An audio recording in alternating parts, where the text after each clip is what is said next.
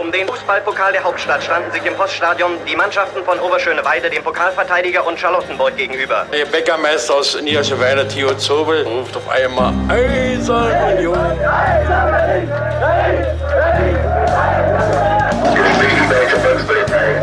Eine Bankbürgschaft aus Unions Lizenzunterlagen hatte sich als gefälscht herausgestellt. Union ist gerettet. Union ruft alle Berliner Fußballfans dazu auf, sich am Räumen des Stadions von Schnee und Eis zu beteiligen. Ein Jahr lang haben die Union Berlin-Fans an ihrem geliebten Stadion an der alten Försterei gebaut. Und jetzt ist die siebte Minute angebrochen und es gibt eine schöne Geste für die Nummer sieben. Doch die Unioner selbst werden gut beraten sein, auch in der Stunde der Euphorie niemals zu vergessen, was war, um so zu bleiben, wie sie sind.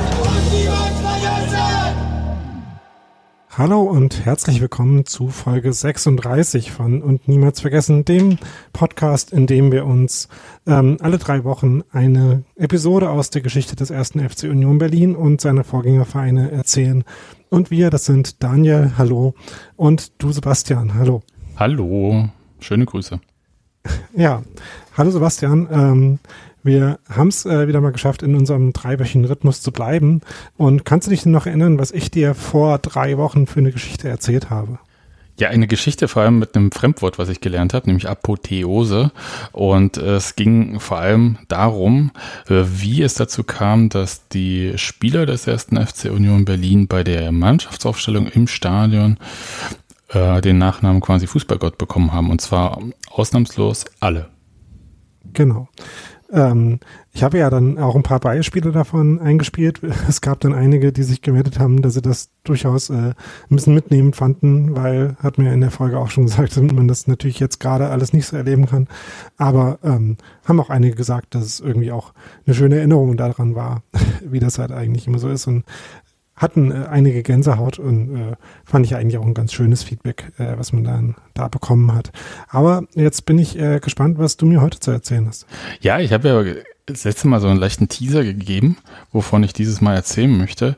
Und dass das was mit deinem aktuellen Heimatort zu tun hat oder Wohnort. Heimatort ist vielleicht übertrieben, nämlich Cottbus. Und zwar geht es um eine Geschichte, die nennt sich Der Schuhkrieg von Cottbus. Und das hat mir einerseits vom Titel gut gefallen, andererseits ist es halt natürlich auch eine Geschichte, die ähm, total in die DNA von Union passt. Und zwar in die äh, DNA des äh, Underdogs in der DDR, vor allem des Underdogs, ähm, der benachteiligt wird. Und deswegen hat mir die Geschichte so gut gefallen. Und muss ich kurz ein bisschen ausholen für eine kleine Vorgeschichte, denn die Geschichte selbst spielt 1980, 81 aber die Vorgeschichte ist natürlich klar, dass äh, sportlich der erste FC Union Berlin in den 70er Jahren die zweite Kraft in Berlin war. Das lag jetzt nicht allein an der Stärke des ersten FC Union Berlin, sondern auch daran, dass der FC Vorwärts aus Berlin nach Frankfurt oder delegiert wurde, und zwar wahrscheinlich einer der größten Fehler in der nicht geringen Anzahl an Delegationen, die es gab in der DDR, die gemacht Darüber wurden. haben wir in der vorvorletzten Folge schon ein bisschen gesprochen. Genau, 1971 äh, ist das passiert und es war gleichbedeutend mit der Bedeutungslosigkeit ähm, des FC Vorwärts, denn wir wissen es alle, nach Frankfurt oder findet man vielleicht noch hin, aber nicht mehr zurück. Und Union selbst war aber auch so im Status einer Fahrstuhlmannschaft angekommen und befand sich in einer extrem schwierigen Situation, denn durch die Beteiligung von Union-Fans bei den Krawallen am Alexanderplatz im Oktober 77. Siehe Folge 2. Das steht bei mir auch hier. Äh, äh, äh, du hattest eine Episode gemacht, Daniel, dazu, nämlich die Episode Nummer 2. Ähm, stand äh, auch eine Auflösung des ersten FC Union Berlin im Raum. Und dieses Thema Auflösung des Vereins war erst Ende 1981 vom Tisch und ist bestimmt auch mal was für eine extra Episode. Und der erste FC Union Berlin wurde quasi aktiv benachteiligt und es zeigte sich nicht nur darin, dass man im Prinzip keinen Zugriff auf vielversprechende Nachwuchsspieler mehr bekam oder auch quasi fast nie hatte und die eigenen auch noch abgeben musste, sondern es wurde auch aktiv ins Spiel eingegriffen. Und darum geht's heute. Heinz Werner, der damalige Trainer, nennt als besondere Saison 80-81, als wir von den Schiedsrichtern gnadenlos verpfiffen worden sind und besonders in Auswärtsspielen, etwa in Cottbus, dem größten Gaunerspiel, das ich je erlebt habe, nicht die geringste Chance hatten. Und darum geht es auch. Und die äh, Szenerie ist äh, folgendermaßen. Der erste FC Union Berlin ist 1980 abgestiegen und spielte dann in der äh, Liga Staffel B mit so klanghaften Namen wie Dynamo Fürstenwalde, Halbleiterwerk Frankfurt, Stahl Eisenhüttenstadt, PCK Schwedt, Stahl Hennigsdorf, Motor Hennigsdorf, äh, die beiden Brandenburgs und so weiter und so fort. Waren so zwölf Mannschaften. Und ich will jetzt auch über diese ähm, Liga Staffel B so ein bisschen den Mantel des Schweigens füllen, weil da war nicht viel Tolles bei. Und die Mannschaft hat jetzt auch nicht alle in Grund und Boden geschossen, muss man jetzt auch mal so sagen. Aber am Ende waren sie doch souverän Tabellenführer und erreichten die Aufstiegsrunde. So, die Aufstiegsrunde besteht einfach aus den jeweiligen Tabellenführern der fünf Staffel, Staffeln, also Liga Staffel A, B, C, D, E. Und die kämpften dann halt gegeneinander in Hin- und Rückspiel, also in so eine kleine Liga, ähm, um die verbleibenden zwei Aufstiegsplätze für die DDR-Oberliga. Und das waren 1980, 81 die BSG Schifffahrt Hafen Rostock, BSG Energie Cottbus, Chemie Buna Skopau, Motor Suhl und als einziger Fußballclub der erste FC Union Berlin. Und um mal schon vorneweg zu sagen, Union startete richtig schlechter in diese Runde und hat zu Hause zuerst mal 0-0 gegen Cottbus gespielt. Dann haben sie unfassbarerweise 0 zu 3 bei Schifffahrt Hafen Rostock verloren. Zu Hause gegen Skopau 4-1 gewonnen und zum Schluss der Hinrunde dieser Aufstiegsrunde ein 0 zu 0 in Suhl geholt. Macht immer so mal um Platz 4 von 5 nach der Hälfte der Spiele. Und äh, ehrlich gesagt standen sie dann schon mit dem Rücken zur Wand. Und am 30. Mai 1981 um 11 Uhr gab es also das Rückspiel gegen Cottbus, das war ein Samstag, das Union unbedingt gewinnen musste, um überhaupt noch eine Chance auf den Aufstieg zu besitzen. Also das heißt, da ging es schon um alles oder nichts. Und ähm, ich habe vor allem Heinz Werner äh, zu der Situation vor dem Spiel und der sagte da, da haben die Cottbuser Spieler auf dem Platz zu unseren Spielern gesagt, ihr könnt spielen, wie ihr wollt, das Ding wird geregelt. Ich denke, zu dem Zeitpunkt muss es einen Beschluss gegeben haben, also nicht offiziell, sondern inoffiziell. Mielke wollte, dass Union verschwindet. Da hat es Vorfälle an einem 1. Mai gegeben, die hat er zum Anlass genommen. Da waren ein paar Popgruppen auf dem Alexanderplatz und da soll es angeblich sogar zwei oder drei Tote gegeben haben, was allerdings nie veröffentlicht wurde. Und da waren Leute mit Union-Schals dabei. Da hat Mielke irgendwann gesagt, jetzt muss Union verschwinden. Das war in diesem Jahr. Da hatten wir keine Chance zum Aufstieg. Wir waren stark genug, wir wären durchmarschiert. Da haben sie uns in Suhl verpfiffen. Du erinnerst dich das 0-0. Eiskalt. Das war Habermann und in Cottbus hat uns stumpf niedergemacht. So etwas habe ich zu diesem Zeitpunkt noch nie erlebt. Heinz Werner, äh, hast du sicher bemerkt, hat sich ein bisschen in seiner Erinnerung vertan, indem er die Alexanderplatzkrawalle in den Mai 77 mhm. verlegt hatte und nicht in den Oktober 77, aber das hast du ja alles in der Folge 2 schon erzählt. Genau. Und aber es ist krass, was das auch für Nachwehen noch hatte. Also diese, das sind immerhin vier Jahre her schon. Ja, und was das immer noch für Auswirkungen hatte, also du hattest ja damals sehr viel über den feindlich dekadenten Umgang der Union-Fans gesprochen. Oder äh, so wurden die jedenfalls dann bezeichnet da in den Berichten auch der Stadtsicherheit. Und das negativ dekadente Union-Klientel war es. Danke. Okay. Da, äh, so ganz beherrsche ich immer diese äh, Klaviatur der ähm, DDR-Sprache nicht. Also insofern, ja, okay, genau. Ähm, jedenfalls hat Heinz Werner seiner Mannschaft vor dem Spiel eingetrichtert, dass sie nicht nur gegen die Elf von Cottbus spielen würden, zwangsläufig logischerweise, sondern auch gegen die 12.500 Zuschauer und gegen die Schiedsrichter. Es könnten zwei Elfmeter gegen sie verhängt werden, hat er gesagt.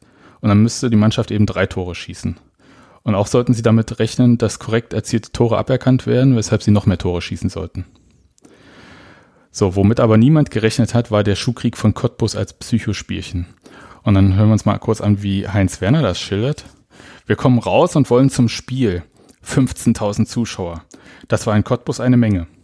Ganz wichtige Sache. Wenn wir gewinnen, sind wir durch. Also wenn man die Tabelle sich anschaut, stimmt das natürlich nicht, aber okay.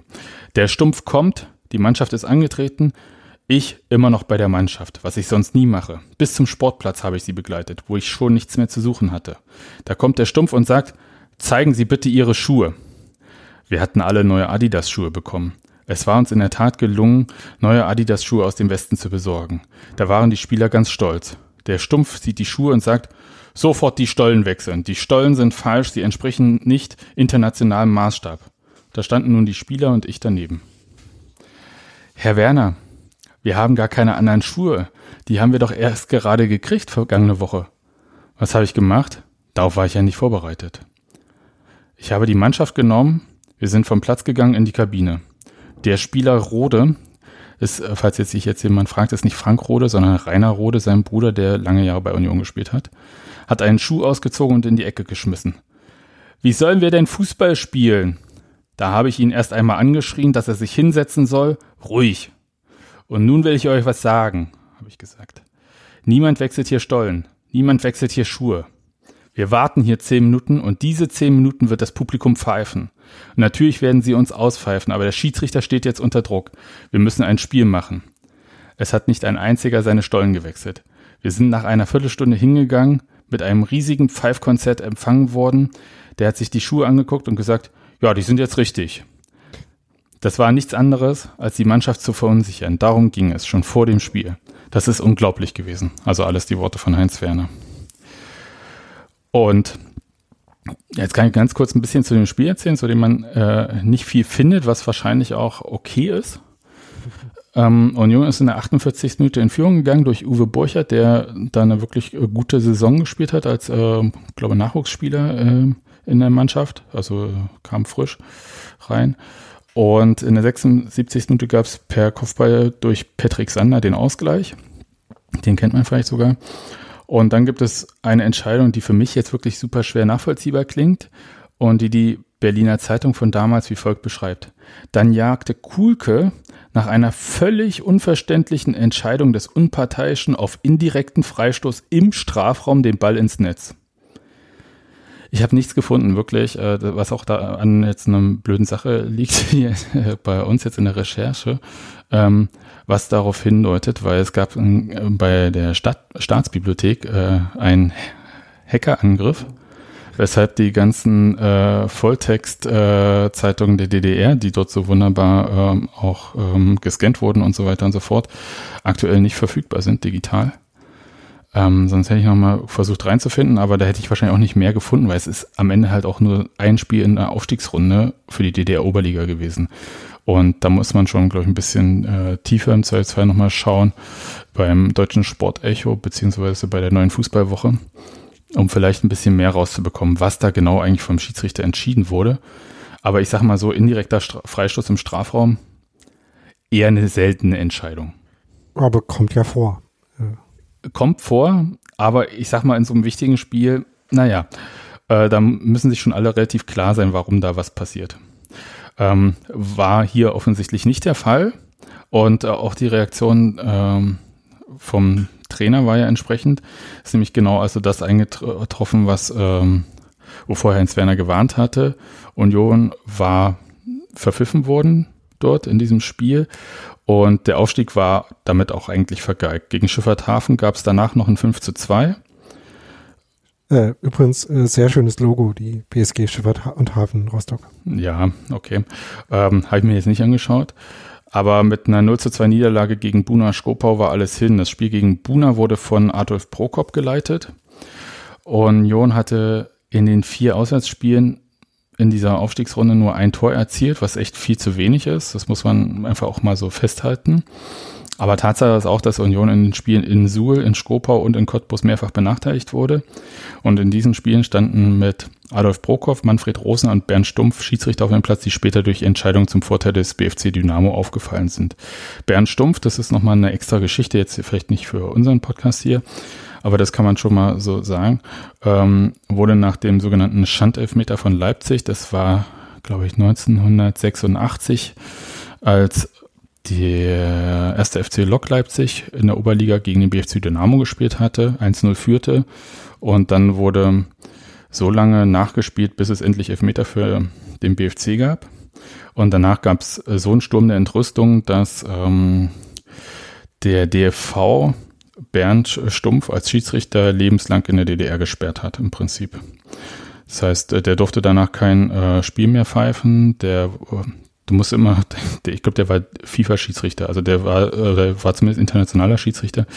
Der wurde komplett rausgenommen, durfte kein Ligaspiel mehr pfeifen, also auch nicht zweite Liga und so weiter und so fort bis äh, zum Ende der DDR.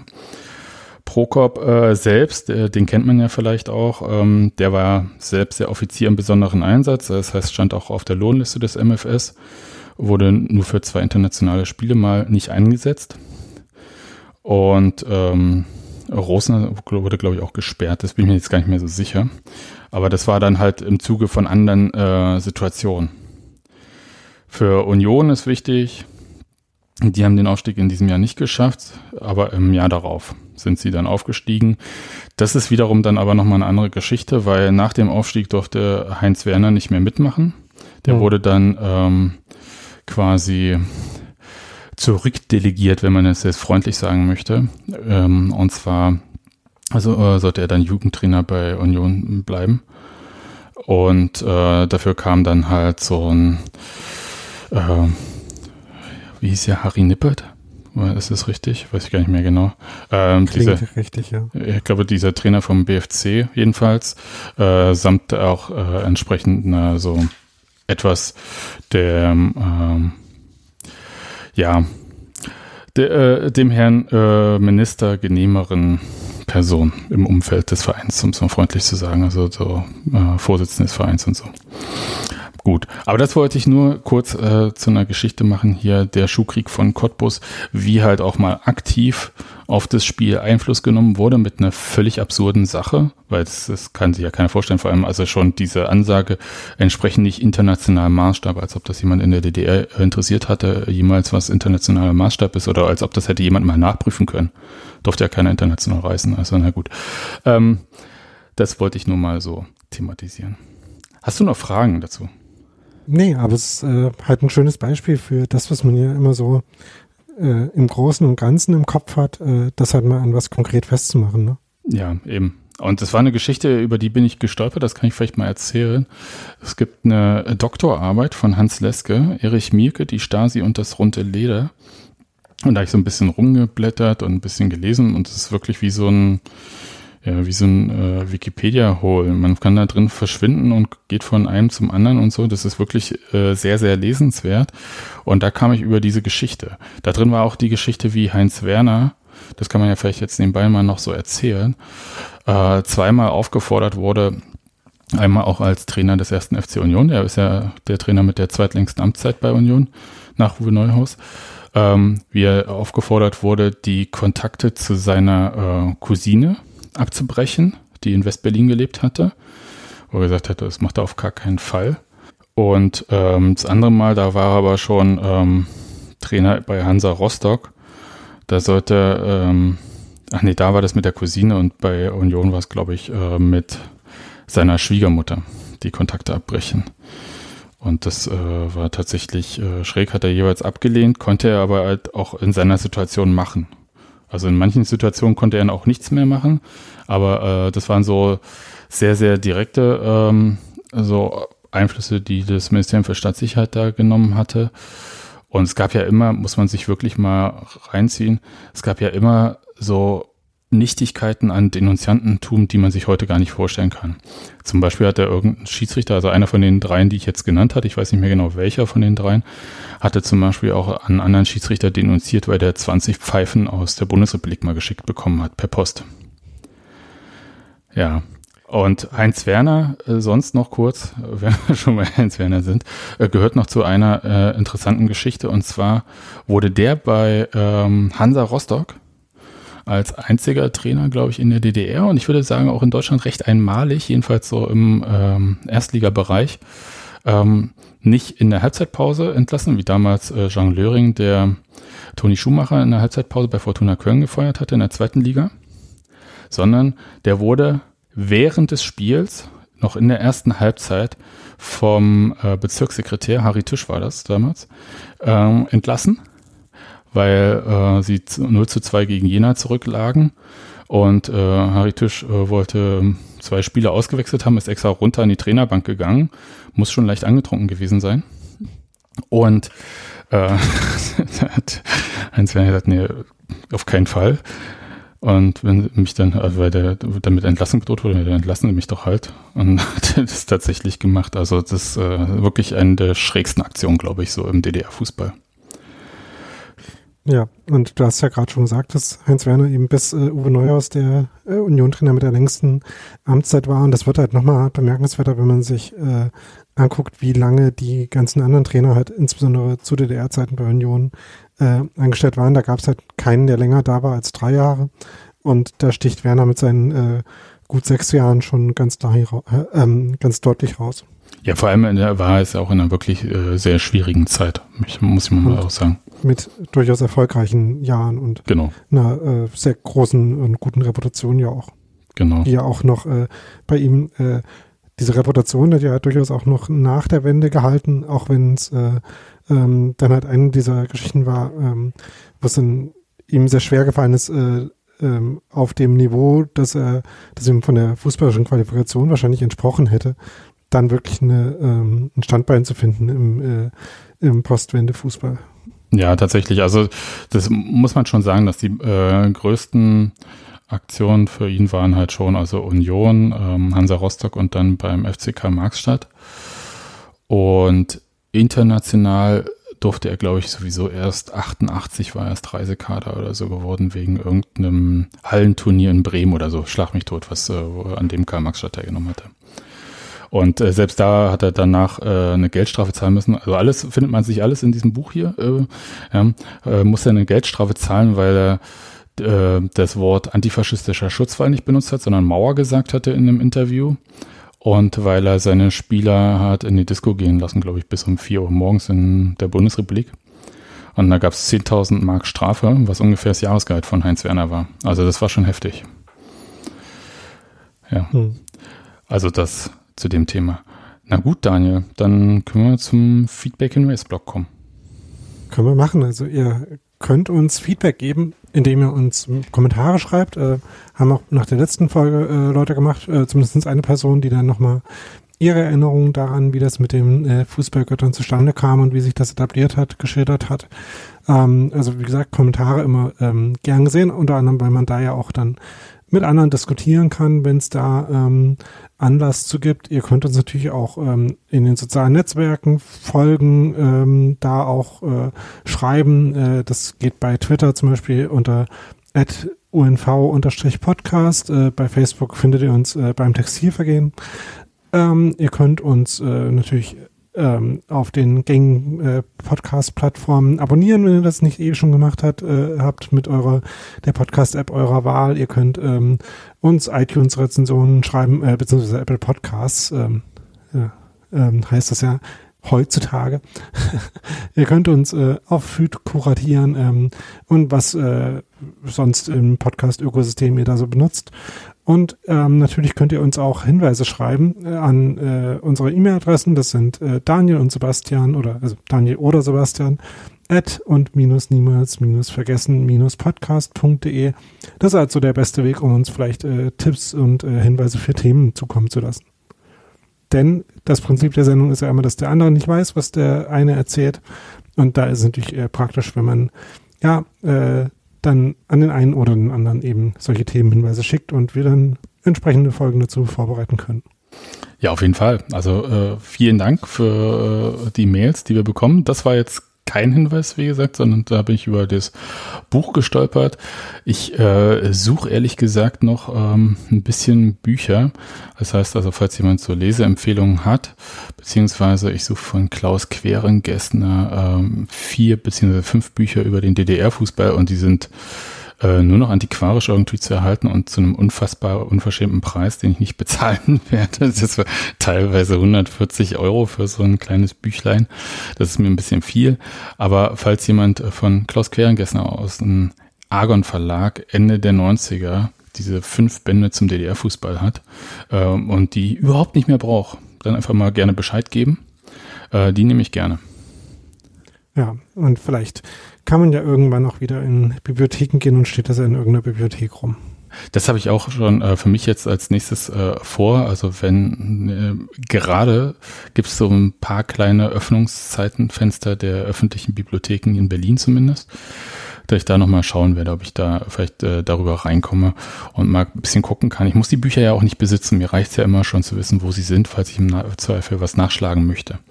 Aber das mit dem ähm, Volltextarchiv Berliner Zeitung, das ist wirklich ein herber Rückschlag, muss ich sagen. Hoffen wir mal, dass das wiederkommt. Ja, fingers crossed. Also sie, äh, in einem Monat haben sie es jetzt noch nicht ganz geschafft, ähm, das äh, wieder ähm, hinzubiegen. Und ich würde mal sagen, es wird auch noch ein bisschen dauern, aber einen anderen Teil von diesem Zeitschriftenarchiv haben sie schon wieder online gekriegt. Also insofern, es fehlt wirklich nur noch der DDR-Bereich. Und ähm, da muss irgendwie. Immer auf die Ostarchive. Ja, das hat, falls, also das ist jetzt super langweilig, falls das jemand interessiert, aber die müssen ähm, passwortgeschützt sein warum auch immer. Und äh, das müssen die irgendwie erst wieder aufbauen. Und äh, na gut. Ja, fingers crossed, dass das irgendwie demnächst wieder äh, funktioniert, weil das tatsächlich ein richtig gutes Archiv ist. Ja, da hoffen wir mit. Und ähm, wenn das klappt oder auf irgendeine äh, andere Weise bestimmt auch sonst, äh, gibt es dann in drei Wochen die nächste Folge von diesem Podcast hier. Und ja, bis dahin. Ja, ich bin sehr gespannt, Daniel, was du uns dann erzählst und äh, verbleiben wir mit sportlich fairem Gruß. ja, ich kann noch keinen Teaser geben, weil ich habe mich noch nicht entschieden, so. welche Geschichte es dann. Ich hingegen weiß schon, was ich in sechs Wochen erzähle, Daniel. Tja, so ist das immer. Ja. Bis denn. Ciao. Aber dann sind wir alle gespannt und genau. Tschüss und bis äh, demnächst. Ciao.